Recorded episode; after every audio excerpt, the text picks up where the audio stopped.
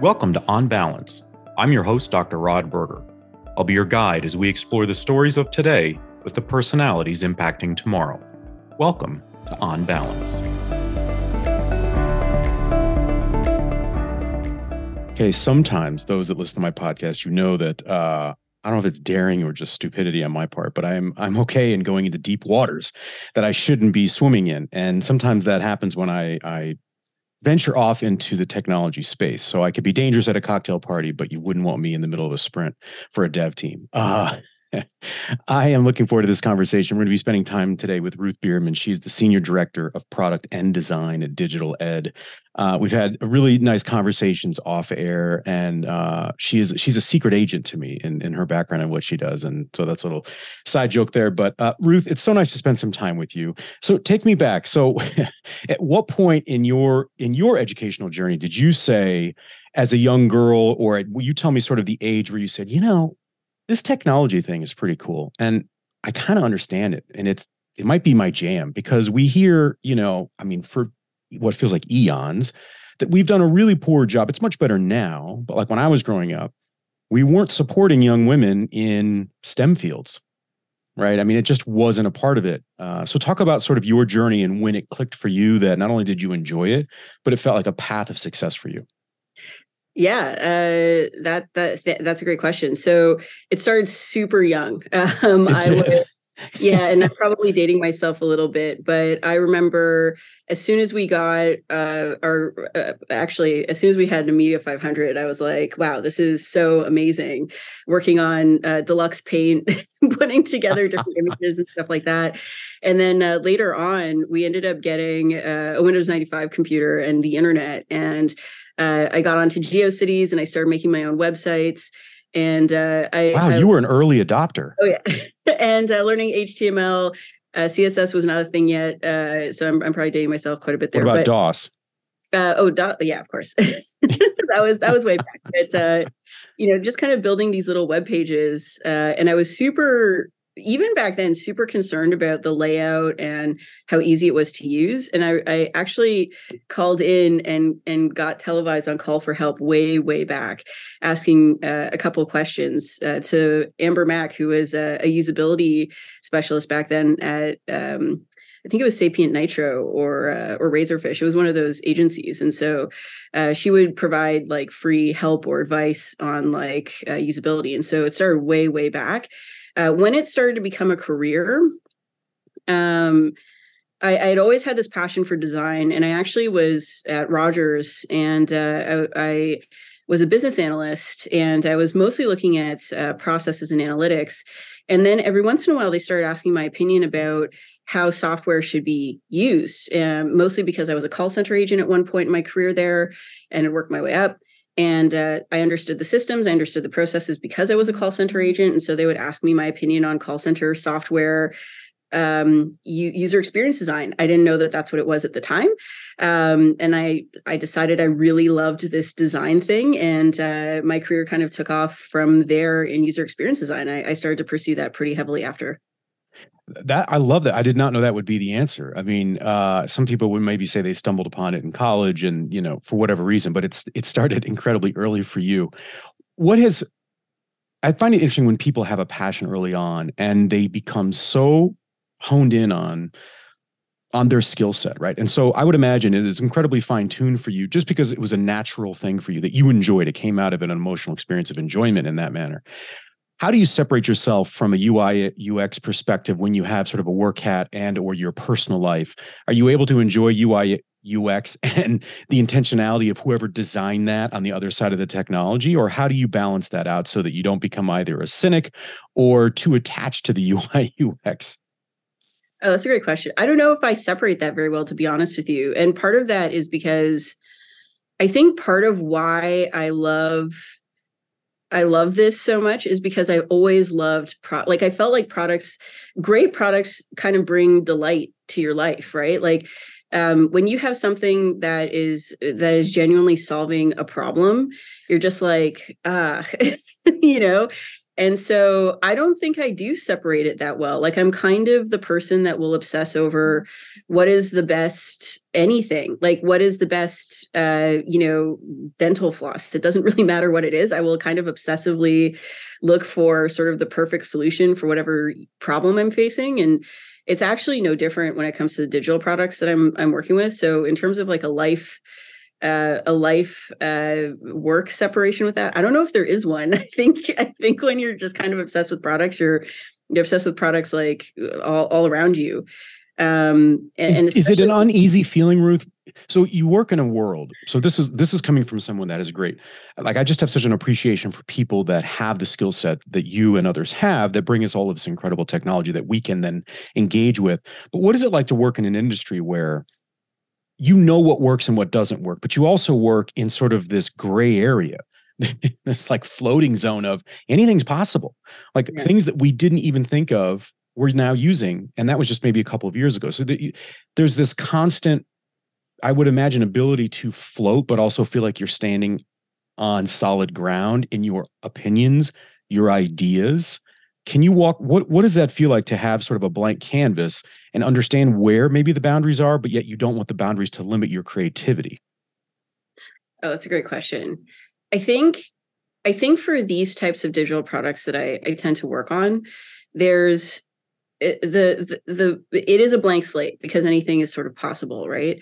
But I at the end of the day you're solving problems for people. It all comes down to to their jobs to be done. Like what are they actually trying to do? And it doesn't matter you know it's abstracted away from any system any tool that they're using.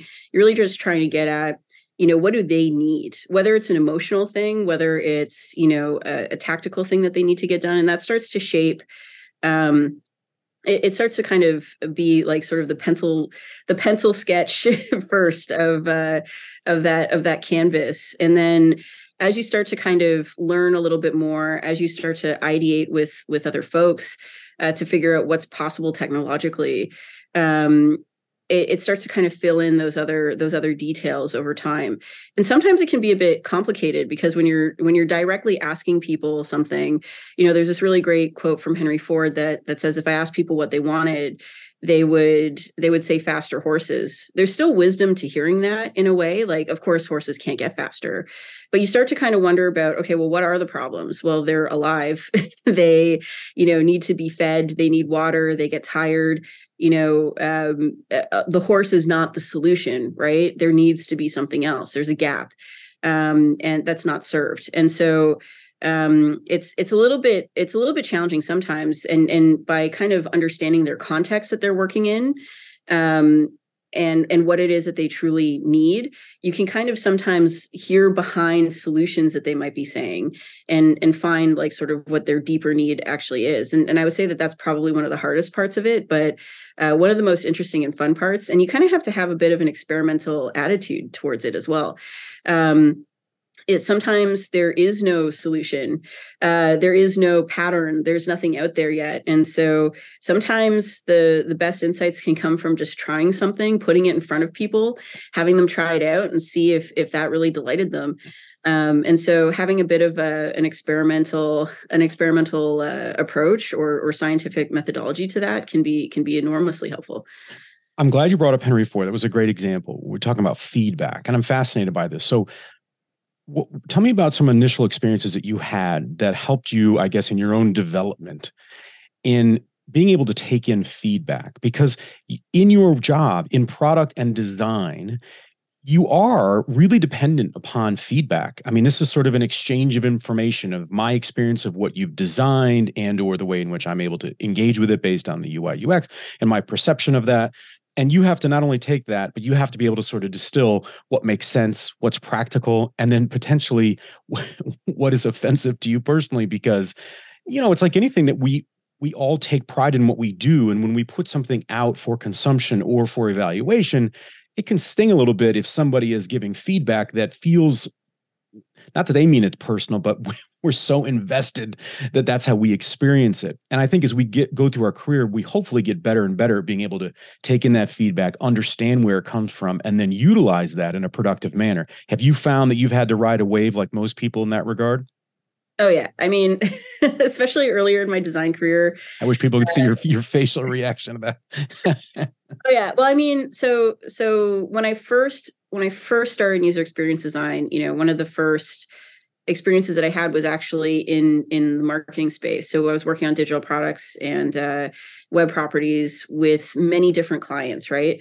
And uh, they all had different perspectives of what it is that they wanted. And I, and and sometimes you know had varying levels of tact in providing feedback right? And so you know the the one thing that so uh, of course at first you're hearing hey this this you know design is garbage that always hurts the first time you you hear it right? And um, i remember seeing another designer have that same feedback and and smiling and saying all right uh, what what let's dig into this. And uh, and then they were able to kind of uh, turn it around. And i i was super early in my career back then when i was observing this and i was like oh that's I, first of all i was just like whoa how did you do that? It seemed like magic uh, to to have control over your emotions in that way but it was also really inspiring and and it was uh, you know ultimately at the end of it it's it's getting to the best outcome at the end of the day and helping kind of extract that feedback even if it's not coming out very clearly um, or coming out you know sort of in a in in maybe a negative way. Um, there's always a, i think there's always a way to kind of tap into okay what what exactly is it that we can we can fix about this? We want it we want it to not be garbage. We want it to be great. And uh, what is it that um, that's kind of you know uh, getting to that and it sort of helped depersonalize and externalize like that feedback. It's it's really not about the design that you made. There's some there's some elements to it that um you know there there is a little bit of neuroscience there's a little bit of of psychology to it. You know nobody tells you how to use a cup. It's just immediately evident to you and there's some psychological affordances that that teach you that. Uh, but when it comes to those fine elements that people need to provide feedback on around your design things that um, you know are not working well ultimately that feedback is going to make it make it great uh, no matter how it comes to you. So yeah it was a, a, little bit of a lesson there early early on. Let, us talk about inspiration. Um, so I'll, I'll speak for myself. So when it comes to my writing i might be on an airplane and i might hear something or a noise or see some color something that will then inspire me in something that i write a week later. And i treasure those moments because that sort of alleviates the pressure of in the moment of writing right that i i can pull from other pieces. What what do you do or what have you found that is allows you to continue to enjoy as opposed to sort of just buckling down and sort of the work and the grind of things that inspires you? And is it more the ui ux element outside your work that you see things you experience that give you inspiration? Is it a product that you can touch and feel or you can you, talk a little bit about what inspires you outside of your core competency. Oh yeah that's great. I mean there there's so many different things. I mean part of it is just exposure to other stuff. Um, when it comes to when it comes to like products and being inspired it doesn't matter whether it's a digital or physical product. I, I what i always get excited about is how well did they actually solve solve a problem. And that really kind of inspires me like did they nail something that has been bothering me? And uh, i've come across that with physical products as well as as well as uh, uh, you know, digital. I mean, one example, and this is like maybe a silly example, was, you know, I just I found like these, you know, uh, extension cord bars like so hideous, and uh, I had a TV in my living room, and I needed to find something, and we found a product that made it look nice and sleek and and made it look good, and uh, I was just like, man, this solved a, a, problem for me that was probably silly, but I'm I'm I'm amazed that somebody thought about it and put it on Amazon. and so, like, you know, it's just those little things like that that always inspire me. And so, it's kind of two things. One is like, you know, when it's a product, did it solve a job that I needed, even if it's a silly one? Like, I just want my t- my hung TV on my wall to look good and not move an outlet or is it that it, did they solve something in a novel way where it was just really easy to use or simple or um, i remember you know using google maps and like one time where i was i was looking at something on my computer and then it it kind of went to my phone when I, it came time to actually commute. And um, i was like man that is such a simple um that is such a simple and elegant like little transition or solution you know it was it was like a novel way to kind of use something and i was just like man this is this is just simple, elegant, and it solved a problem I didn't even really realize I had, to be honest.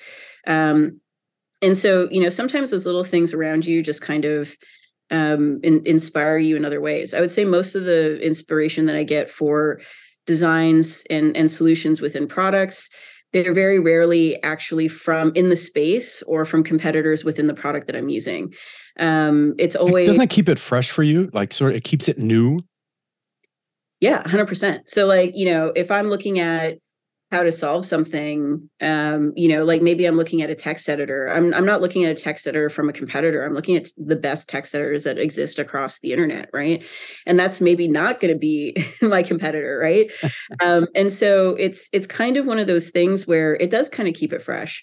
Um, and so yeah i don't know if that helps answer the question but it's it's it's it's interesting to just kind of have that constant exposure keep logging that in sort of the back of your mind um, and you know kind of uh, one other thing i do is i just check out product hunt I, am maybe looking at categories of products that have nothing to do in the space that i'm in but uh, like I like I said, you never know where that inspiration is going to come from, and just looking at some of the best products that are out there, it, it's just you know you you never know where that inspiration is going to come from, and that that I found the most surprising over the time in my career.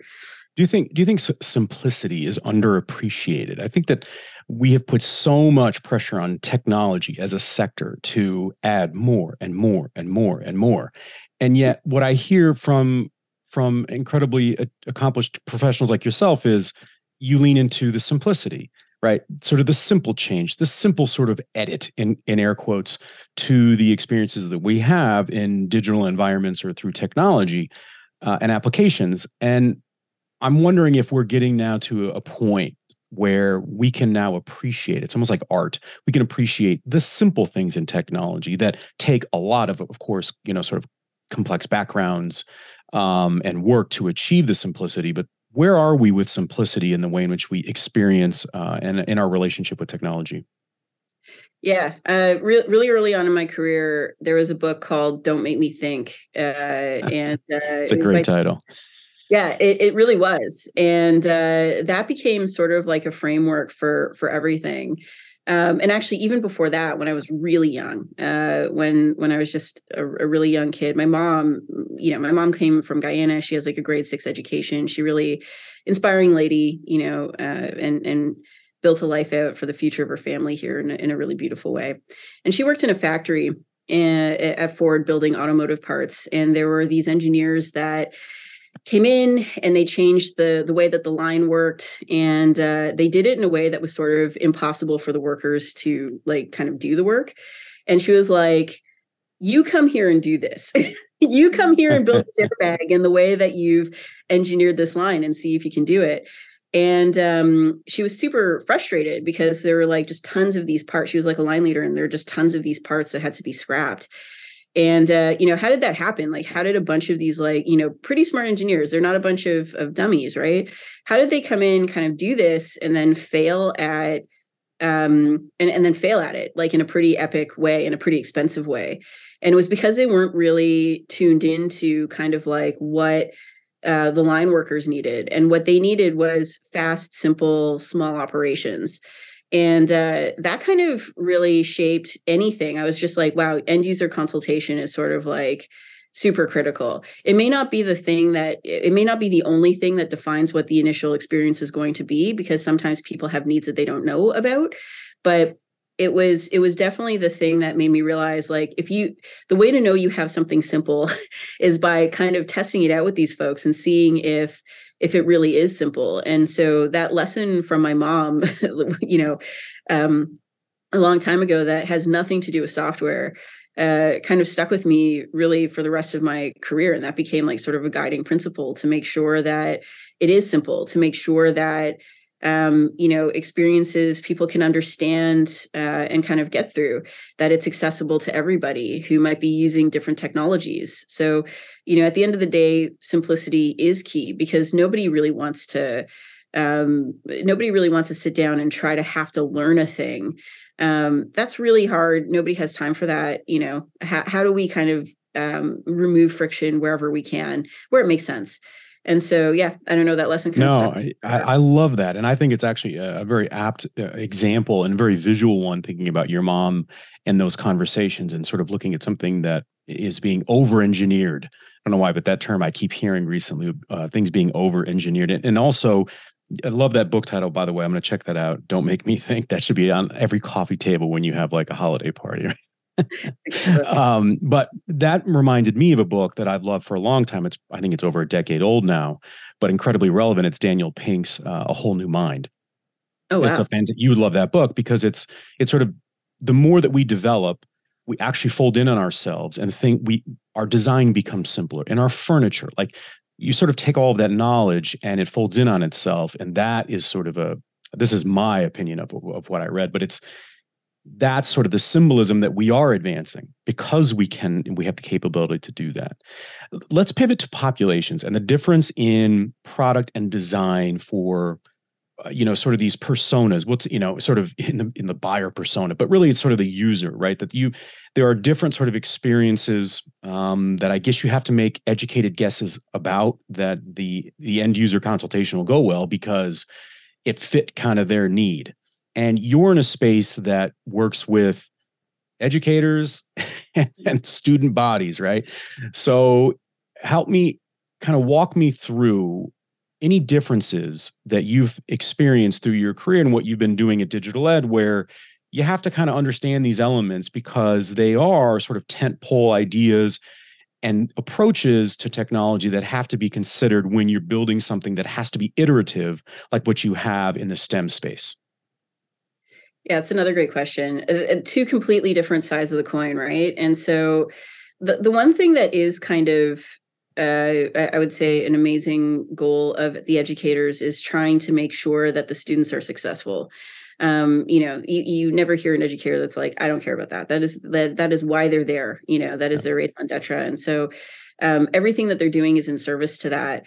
And so um, in in a way, what we've been doing is really focusing in on um, the that instructor experience because that allows them to deliver the best outcomes to students. Now, what is helpful for students? Well, one thing that's kind of important to note is one of the first one of the highest classes that gets dropped first are mathematics. Um, and it's it's it's hard to see and and why why does that happen? Uh, sometimes it happens because there's a missing part of the foundation that they don't have and so when you're trying to build on top of concepts that maybe they don't have they're you know it, it just doesn't really work for them. Uh, or for whatever reason they've hit a logjam and and feel like maybe they're just not a math person and and you know how devastating is that? Um, and so educators are really interested in figuring out how how do you create more interactive um, and kind of kinesthetic like learning experiences that can help students apply um, what it is that they're learning and, and kind of work through it as opposed to a more passive uh, sort of experience. And so that's kind of what we've what that's really what we've been working on is how do we do that uh, how do we help educators create those rich experiences that students then interact with and have those light bulb moments where they they get it? Um, and then how do we also help educators make sure that they continue to get it? How do we how do we provide and surface up information about how their students are doing? Maybe they maybe it's getting close to that dropout time and they've stopped submitting uh, assignments or maybe they are you know getting to a point where um, you see that they're not doing super well on a couple of assignments then they kind of start not submitting assignments and you know maybe that's a signal that um, they need to reach out because sometimes students don't reach out. They just have decided this is not for me for whatever reason. Um, and uh, and and uh, there was actually a moment uh, with a friend of mine who was in mathematics who was struggling for for a moment and her light bulb moment was um, figuring out how to calculate a raindrop rolling off of a leaf or, or something along those lines.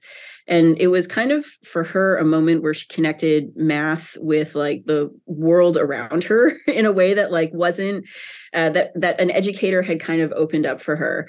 And so um, that's really what we're focusing on. We're really focusing on on that instructor experience to try to figure out how we create more of those types of experiences, those light bulb moments for folks. Um, and you know, in terms of of some of the differences and challenges there, I, I, mean, you know, you talked a little bit about buyer persona. Buyer personas, I mean, it, it depends on who it is. It's either going to be the people who whose uh, problem you're directly solving, so you have to make sure you're doing that really well. Um, or it's going to be somebody else who has the purse strings, but they're going to be listening to the people who um, are are directly impacted by the problem. So either way, you have to really be solving that problem in the right way, and that's really what we're we're uh, in, incredibly focused on. Um, and so I'm really looking forward to uh, to the next year as we sort of uh, work through some even more interactive experiences uh, for for instructors and students and creating those. One, one thing I think that's interesting, Ruth, in the education space is that those in the technology side are a little bit like EMTs or they're sort of emergency room physicians because uh, the user in education has gone through a whirlwind of traumatic technological experiences. where they had expectations of technology that were either, you know, sort of not based in reality. Um, they were promised things that never sort of occurred. Eh, you know, they understood the term vaporware before they understood sort of, you know, I don't know, insert technology uh, ahead of that um, or after that. And so I find it interesting that you get dropped into an industry where there is that sort of that history of buyer's remorse and that you're in essence you're not just in a you're not just developing that experience in for that moment but you're also sort of repairing at the same time you're like preparing the cellular makeup of the user. And and that can be interesting because we did come from a period of time where everybody wanted more. They or they wanted technology to basically do everything. So if you had a platform it was supposed to address every student every problem every uh, discipline department everything. But it's nice that we do now have technologies that are like you know this is sort of our core competency. We're really good in this space. And it's okay that we drill down in say math and science and STEM and what we need from a technology for a professor and a student to have an exchange that is productive. Um, so I know that's a long way of saying, uh, is it? I find that powerful to be able to work in a sector where you can drill down and it's not just sort of this vanilla broad based approach that does tries to or attempts to do everything for everybody that we've gotten a little bit smarter in the education space. Oh man, that is such a great uh, that that's such a great observation. I think a lot of folks have have kind of woken up to like jack of all trades and master of none, and that being sort of a problem. And you know, going back to that's why like just focusing on on solving a problem for people is so critical um, because it always comes back to that. So even if you're more focused, um, if you are more focused as opposed to general, um, and you're solving that problem really well, that's where I, I think you know people really see that and they experience it. The vaporware point just kind of.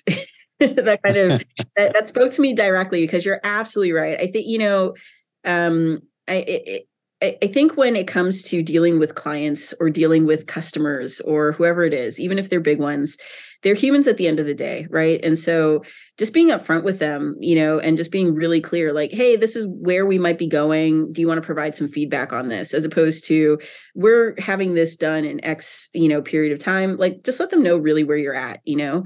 Uh, people really value that and they'll be more willing to sort of participate. Um, but yeah in terms of simplicity that is and solving a problem that's really what is is super critical.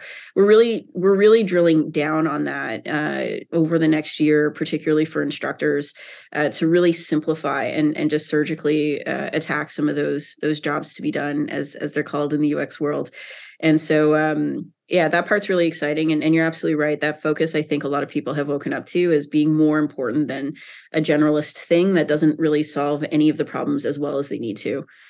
Well as a former instructor i greatly appreciate that you guys are continuing continuing to drill down. Let's close with this. So you, you've mentioned this a number of times which is that you're a problem solver and you enjoy solving problems if I were to write a poem or I were to write something about you in a very sort of visual manner, right, a very descriptive way, am I describing you as an explorer, a digital explorer? Am I are you a detective? Like what resonates with you when you sort of think step back and think about really what it is that you're doing that even if we were in a different era, you were in a different country, whatever it is, you'd still be employing those same sort of rooted, you know, uh, personality traits and passions as you are now? Oh, that's a great question. I, I, guess I'm a bit of a scout. I like to look at scout. I love that.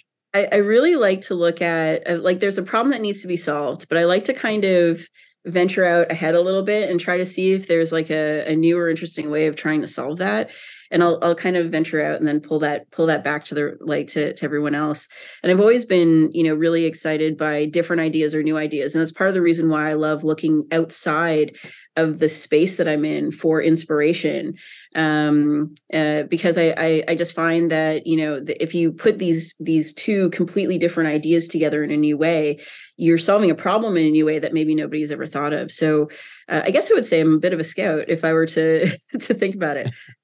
Ruth, I, that is one of the best answers to that question that I that I often find different ways of asking. Um, incredibly visual, and I absolutely say in our time that that matches my experience of you. This has to be. I will say this uh, on record here on air that one of the most fascinating discussions around technology for those that think technology is stale and boring, something that other people need to do to make us enjoy our lives better they have it wrong. It's it's powered by incredibly thoughtful, creative scouts like Ruth Birman. Uh, Ruth, what a pleasure to spend some time with you. Ruth Birman, she's a senior director of product and design at DigitalEd. I'm your host, Dr. Rod Berger.